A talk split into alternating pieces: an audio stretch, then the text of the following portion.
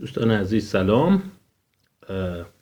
یک درسنامه یا یک مبحث دیگری رو می‌خوام در خدمتون باشم و فکر کردم یک جوری با شرایطی که در حال حاضر هستیم و سوالاتی که پیش میاد مرتبطه و شاید برای شما روشنگر باشه و اونم قضیه قضاوت نقادانه و باور به توطعه در واقع میشه conspiratory thinking and critical judgment. چون این روزا ما شاهد اخبار متعددی هستیم خیلی هاش زد و نقیزه و اصولا فقط امروز نیست. فکر می‌کنم در سالهای اخیر و کلا در زندگی همه ما دوره هایی بوده که ما یک اخبار متناقضی می‌دیدیم. از یک طرف اخبار داله بر این بوده که وقایع ساده در جریانه و همزمان به صورت موازی با اون ادعی نظریات پیچیده تر محتوای توطعه و دسیسه رو مطرح کردند. من در این درسنامه بر این نیستم که به شما بگم کدوم دیدگاه در واقع توطعه است چه چیزهایی توهم توته است و چه چیزهایی واقعا قضاوت درسته. بلکه می‌خوام به این مبحث بپردازم که اصولا فرایند تصمیم گیری ما و فرایند کارکرد ذهن و مغز در این گونه موارد چطور هست و چجور میشه که بعضیا مثلا از یک واقعه برداشت توته گونه می‌کنن بعضیا این برداشت رو نمی‌کنن. و در واقع فرایند ذهنی این آدما چطور هست و چه چیزی در ذهن اینها میگذره. همین در همین شرایط فعلی که قرار داریم من فکر کنم خیلی از شما سوالاتی مثلا در مورد همین عفونت ویروسی کرونایی که اخیرا خیلی گسترده شده شکل گرفته. آیا واقعا این خودش به وجود اومده؟ آیا دست های پلید و شروری این رو ایجاد کردند؟ اگر ایجاد کردند توسط کیا بوده؟ کدوم جناح کدوم کشور کدوم حاکمیت این رو در واقع پرورونده و ایجاد این همه مشکل کرده. یا اینکه نه اینا همش یک بدبینی افراطیه و واقعا خب پیش اومده دیگه. یک مقداری موتاسیون در ویروس ها شکل می‌گیره و اینها به وجود میاد من نمی‌خوام بگم کدومش درست یا غلطه. می‌خوام فرایند ذهن رو در این مورد برای شما باز کنم. در ذهن انسان ها چه میگذره که به این تصمیمات می‌رسن شاید یکی از چیزهایی که خیلی برای من میشه گفت تلنگر بود و شروع کننده ای بود که این مبحث رو دنبال کنم. یک کتاب بسیار خواندنی و جالب که اصلا میشه گفت یک تکس بوکه یک کتاب نسبتا حجیمی هست که یکی دو سال پیش چاپ شده و در واقع هست The Social Psychology of Gullibility در واقع روانشناسی اجتماعی ساده لوحی و گول خوردن که البته اون تیتر زیرینش در واقع ساب تایتلش اینه Fake News conspiracy theories and irrational beliefs. یعنی در مورد اخبار کاذب و fake نظریات توطئه و افکار و اعتقادات غیر عقلانی است و این رو جوزف فورگاس و روی بومایستر در واقع ویراستاری کردن روی بومایستر فکر کنم خیلی از شما با اسمش آشنا هستید. کتاب های متعددی داره در مورد مسئله اراده آزاد در مورد شرارت در بشر و مکانیزم های تصمیم گیری و فورگاس هم یک social psychologist یک روانشناس اجتماعی برجسته است. می‌خوام این کتاب چند کتاب دیگه و یه تعداد زیادی مقالات که سالهای اخیر در این مورد چاپ شده رو مرور کنم و سعی کنم در این درسنامه به یک جمعبندی منطقی برسم که فرایند ذهنی ما در جریان برخورد با افکاری که می‌تونن توطعه باشن یا می‌تونن نباشن چی هست. کتاب دیگری هم هست که اون رو هم قبلا توی اینستاگرام معرفی کردم The New Reflectionism in Cognitive Psychology که اینم ویراستارش گوردون پنیکوک هست و این رو هم باز در اینستاگرام خدمتتون عرض کردم معرفی کردم و یک چپتر خیلی خوب در مورد چگونگی شکلگیری تفکر توطعه داره و فرایند اون رو توضیح میده. حالا یک در واقع اهمیت دیگری که این مبحث داره اینه که شاید مطالعه اون به ما کمک کنه که ما فرایند تصمیم گیری، قضاوت و به خصوص اندیشیدن در شرایط پر ابهام و پیچیده رو روشن کنیم. یعنی این فقط برای درک توطعه نیست. شاید برای اونهایی که علاقمند به علوم شناختی هستند و علاقمند به اینه که مغز چجوری کار می‌کنه این مبحث براشون قابل استفاده باشه. خب بیش از این با این مقدمه خستتون نکنم. بیایم بریم دنبال اینی که conspiratorial thinking یا تفکر توطعه چجوری شکل می‌گیره. بعضیا به این میگن همون تفکری که مستاقش اینه که کار کار خودشونه. یعنی یه نوع فریبه یک نوع فریب در پشت وقایع هست. من برای سهولت کار شما اسلاید های این درسنامه رو هم همزمان آپلود می‌کنم توی تلگرام و می‌تونید با من اون رو دنبال کنید و باز محک بزنیم این شیوه تدریس آنلاین رو. خب بیایم ببینیم که مسئله کجاست.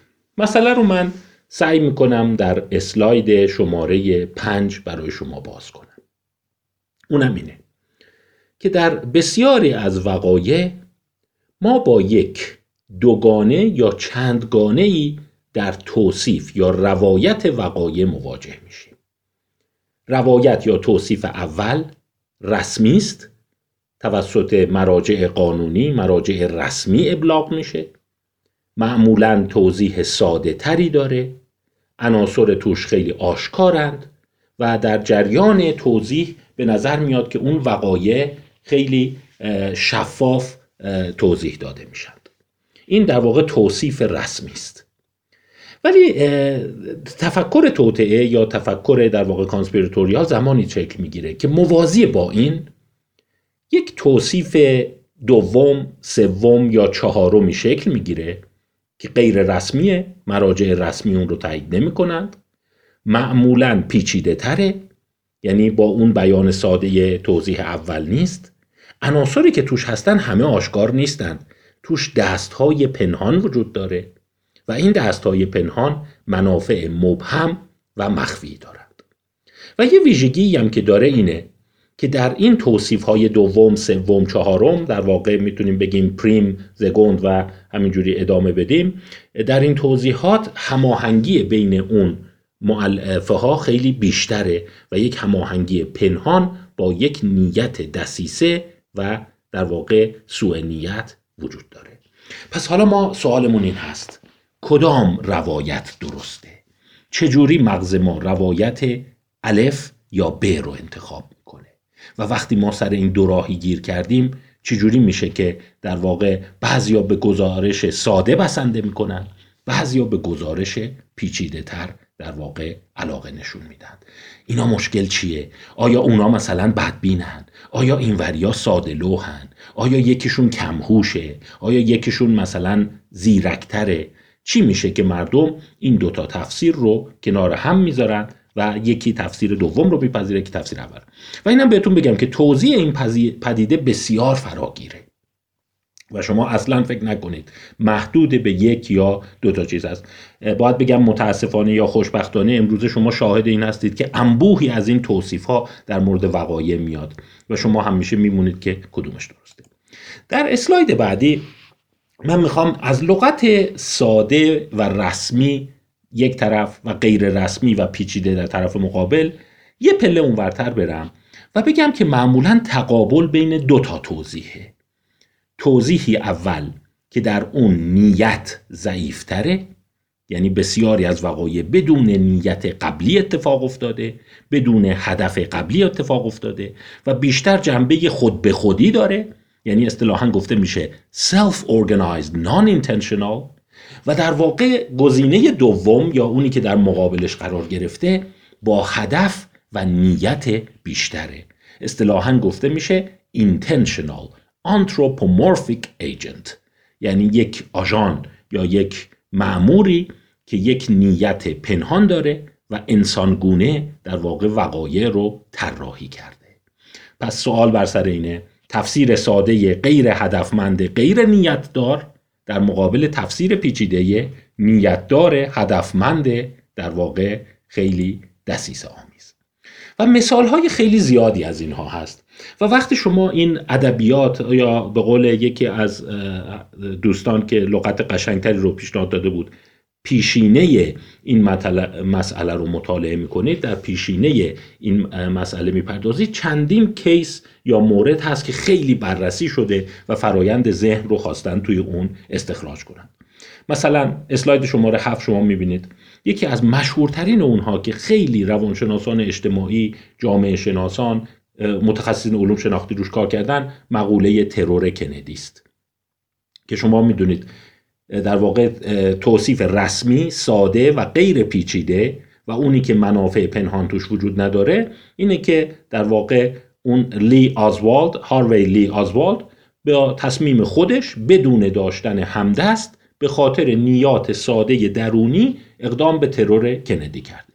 در مقابل توصیف خیلی پیچیده تر هست که یک مجموعه گسترده از مافیا، سازمان CIA، مخالفین سیاسی رئیس جمهور و دستهای پنهان متعددی توش درگیرن و اینجور صحنه سازی کردن که در واقع اون لی هاروی اسوالد بدون همدست بوده و در واقع این صحنه سازی هست و در واقع پشتش سازمان های خیلی مخوف با نیات عجیب تری بودند.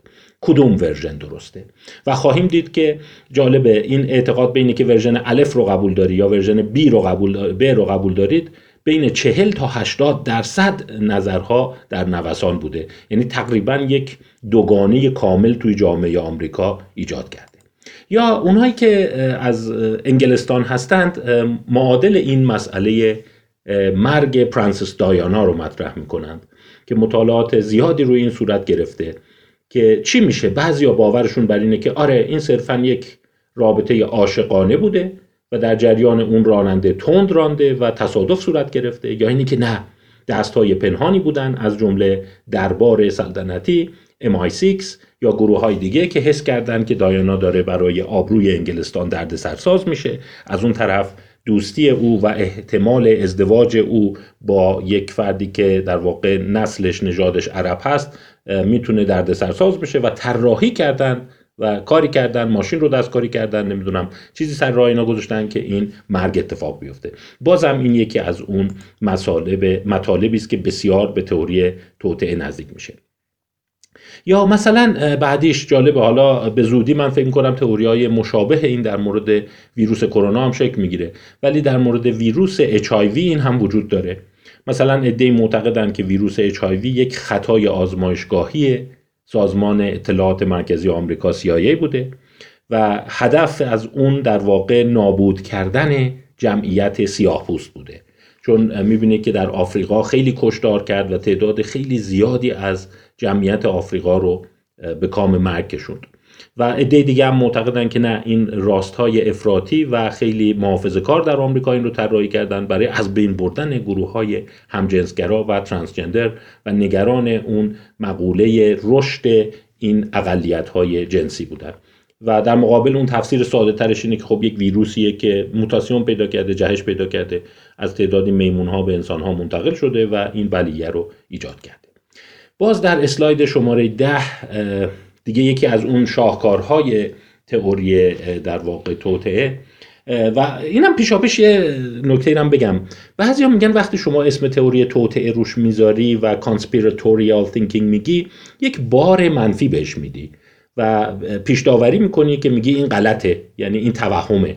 به خصوص وقتی لغت توهم توطئه رو به کار یعنی پیشاپیش شما گفتی که این اصلا یک خطای فاحش شناختی است. برای همین بعضی از لغت توصیف جایگزین یا آلترناتیو استفاده می‌کنند. که حالا راست میگه اینم یک نکته است. اگر ما می‌خوایم به صورت بی طرفانه و منصفانه علمی به این مسائل نگاه کنیم حق نداریم روی یکیش انگ بذاریم. به خصوص یه چیزی که هست که خیلی تنز قضیه رو بیشتر می‌کنه اینه که خیلی از محققین ابتدای کار وقتی پرسشنامه ها رو می‌دادن مثلا اسم پرسشنامه هست پرسشنامه توهم توطعه و انتظار دارن که یه این رو صادقانه جواب بدن. خب شما از پیش داری میگی که اگر شما جواب بله دادی دوچار توهم توطعه هستی. پس نمی‌تونی در واقع یک روایت منصفانه به دست بیاری. سر این قضیه هنوز بحث است برای همین بعضیا گفتن نه بیا اینجوری فکر کنیم. Conspiratorial thinking تفکر توطئه آمیز لزوما به معنی توهم داشتن یا مریض بودن نیست. اینی که شما داری یک توصیف یا روایت با بار توطئه رو توش می‌بینی. حالا غلط یا درستش رو کاری نداریم ولی شما داری گزینه ب یا اونورتر اون رو در واقع ارزیابی می‌کنی. در اسلاید ده دیدیم که در واقع یکی از بسیار اتفاقاتی که خیلی بسیار روش مطالعه شده که چگونه مردم رو پردازش می‌کنن قضیه همون 11 سپتامبره که از یه طرف یه عده میگن که خب بله یه عده بودن که در واقع یک گروه خودخوانده که توسط بن لادن در واقع هدایت می شدن اینا چند تا هواپیما رو دزدیدن و این برجا رو زدن و یه عده دیگه میگن نه یک دسیسه یه خیلی حساب شده یه گروه های خاصی در آمریکا بوده و باز روایت های مختلف داره. گفتم روایت های 3 4 5 داره که بعضیا میگن اصلا مواد منفجره توی برج کار گذاشتن و این اصلا سقوط برج ها به دلیل برخورد هواپیما نبوده. چنان که تو اسلاید 11 شما می‌بینید این به نظریه ترمایت معروفه که حتی معتقدن که آره یک در واقع ترکیبات انفجاری و حرارتزایی بوده به نام ترمایت که این رو تو پایه های برج گذاشتن برای همین برج اینقدر سریع ریزش کرده. اصلا داستان توته توته در توته است. و مشابه همین رو ما فکر می‌کنم توی قضیه ساختمون پلاسکو داشتیم اسلاید دوازدهم که بعضیا شباهت دیده بودن بین ریختن این ساختمون و پایه های ساختمون و اون چیزی که تو برج های دوقلو اتفاق افتاده بود. پس سوال اینه که چرا بعضیا این نتیجه رو می‌گیرن؟ چرا بعضیا اون نتیجه رو می‌گیرن. و خواهیم دید که جواب این فوق العاده پیچیده است و قشنگتر از اون اینه که توی 20 سال اخیر کلی روش کار صورت گرفته. خوشبختانه یک علم قشنگی پشتش است باز مثال دیگه که هست اونو خیلی مطالعه کردن مسئله نشستن بشر پیاده شدن بشر و روی کره ماه هست. moon landing که یه عده معتقدن که خب آره توصیف رسمی اینه که بشر در کره ماه پیاده شده. و نیل آرمسترانگ و گروهش آپولو 11 و بعد از اون چند آپولوی دیگه واقعا اونجا پیاده شدن و توصیف توطعه آمیزش اینه که نخیر این ساده است این توصیف ساده شماست.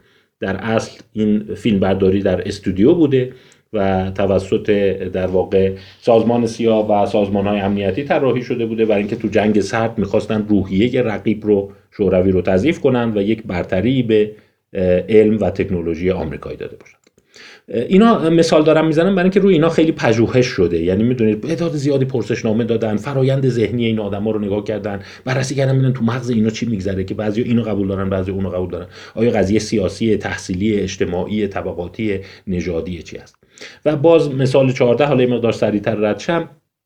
مسئله بشقاب پرنده هاست.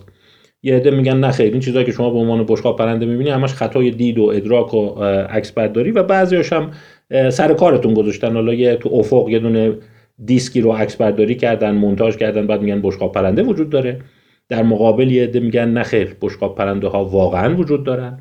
اینا به زمین کلی سفر کردن و مقامات عالی رتبه ابرقدرت ها از این قضیه واقفند و با اینها در حال مذاکره هستند یا با اینها در تماسن. منتها قرار بر این گذاشتن که علنیش نکنند. حتی میگن تعداد زیادی از اینا رو دستگیر کردن جسدشون رو پیدا کردن. یه جا دارن نگهداری می‌کنن. یه سری ایلین یه سری موجودات فضایی زندانی هست توی آریزونا توی نوادا توی شوروی و از اینا دارن بازجویی می‌کنن که بشقاب پرنده رو چجور ساختید و اینا. ولی برای اینکه یک علم خیلی پیشرفته ای رو اینا صاحب هستن اجازه نمیدن علنی بشه. خب بعضی از اینها مستقیما به زندگی من و شما هم برمیگرده. یعنی فکر نکنید اینا فقط مال اون ور دنیاست. متاسفانه می‌بینیم که الان یک بحث خیلی جدی سر ارتباط اوتیزم و واکسن ها شکل گرفته. یعنی یه عده میگن که نخیر این ارتباط تصادفیه این میشه توصیف رسمیش. مؤسسات بهداشتی دارن میگن که واکسن هایی مثل واکسن سرخک، واکسن اوریون، واکسن سرخجه هیچ ارتباطی با اوتیزم ندارن و در مقابل یه دیگه میگن نخیر اصلا رشد اوتیزم به دلیل این واکسن هاست. و چرا دارن این رو پنهان می‌کنن؟ برای اینکه صنعت واکسن آسیب نبینه کمپانیای دارویی نمی‌خوان قرامت بدن و در این حال حس کردن که خب هزینه سرخک و اینا خیلی گرونه و ما به مردم بگیم همچین ارتباطی وجود داره مردم دیگه واکسیناسیون انجام نخواهند داد. و می‌دونید که طی سالهای اخیر یک مقدار افزایش شیوع سرخک داریم به دلیل اینه که خیلی خانواده ها به خصوص توی آمریکا انگلیس حتی میرن کارت جل می‌کنند که مثلا بچه ما واکسن گرفته. و نگران این هستن که اگه واقعا واکسن بهش بزنن بچه دچار اوتیسم خواهد شد. باز مورد دیگه ای که امروز مطرحه همین مسئله گرمایش زمینه. آیا واقعا زمین داره گرم میشه؟ این climate change ی که میگن. چون می‌دونید منتقدین اون حتی افرادی که الان در حال حاضر خیلی دارن به صورت جدی مطرح می‌کنن میگن گرم شدن زمین وجود نداره. این یک هوکسه یک حقه است. اینم برمیگرده به اون سلطانهای نفتی و اونهایی که در واقع جریان انرژی رو در جهان کنترل می‌کنن. اینا با هم اختلاف پیدا کردن. از علکی می‌خوام بگن زمین گرم شده که روی منابع نفتی تسلط پیدا کنن مالیات ببندن گرون کنن محدود کنن انرژی های آلترناتیو رو مطرح کنن. و در مقابل اون گزارش ساده ترش اینه که خب واقعا داره گرم میشه دیگه و باید براش یک فکری صورت بگیره. خب تصورات در واقع تفکر توطعه خیلی جدید نیست. حتی مثال های خیلی قدیمیش وجود داره.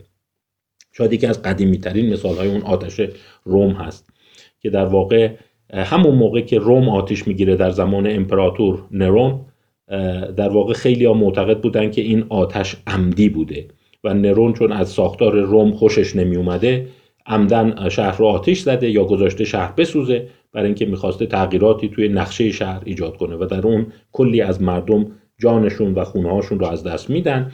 ولی امپراتور هیچ صداقتی نداشته و علکی می‌گفته که خب همینجوری پیش اومد. اینها همه مثال هایی از تفکرات کانسپیراتوریال بود. حالا من می‌خوام بحث خودم رو در مورد قضاوت در واقع نقاد با همین ها شروع کنم. چون بعدا همینجور که پله پله میریم جلو می‌خوایم ببینیم که قضاوت نقاد چجوری هست ما critical judgment مون چگونه هست و چگونه می‌تونیم این دیدگاه ها رو به بوته آزمایش و در عین حال تفکر critical بذاریم. از اونجا که 20 دقیقه این جلسه تموم شد اجازه بدید جلسه اول رو خاتمه بدم و از جلسه دوم به بعد ادامه مبحث رو دنبال کنم. خدا نگهدار.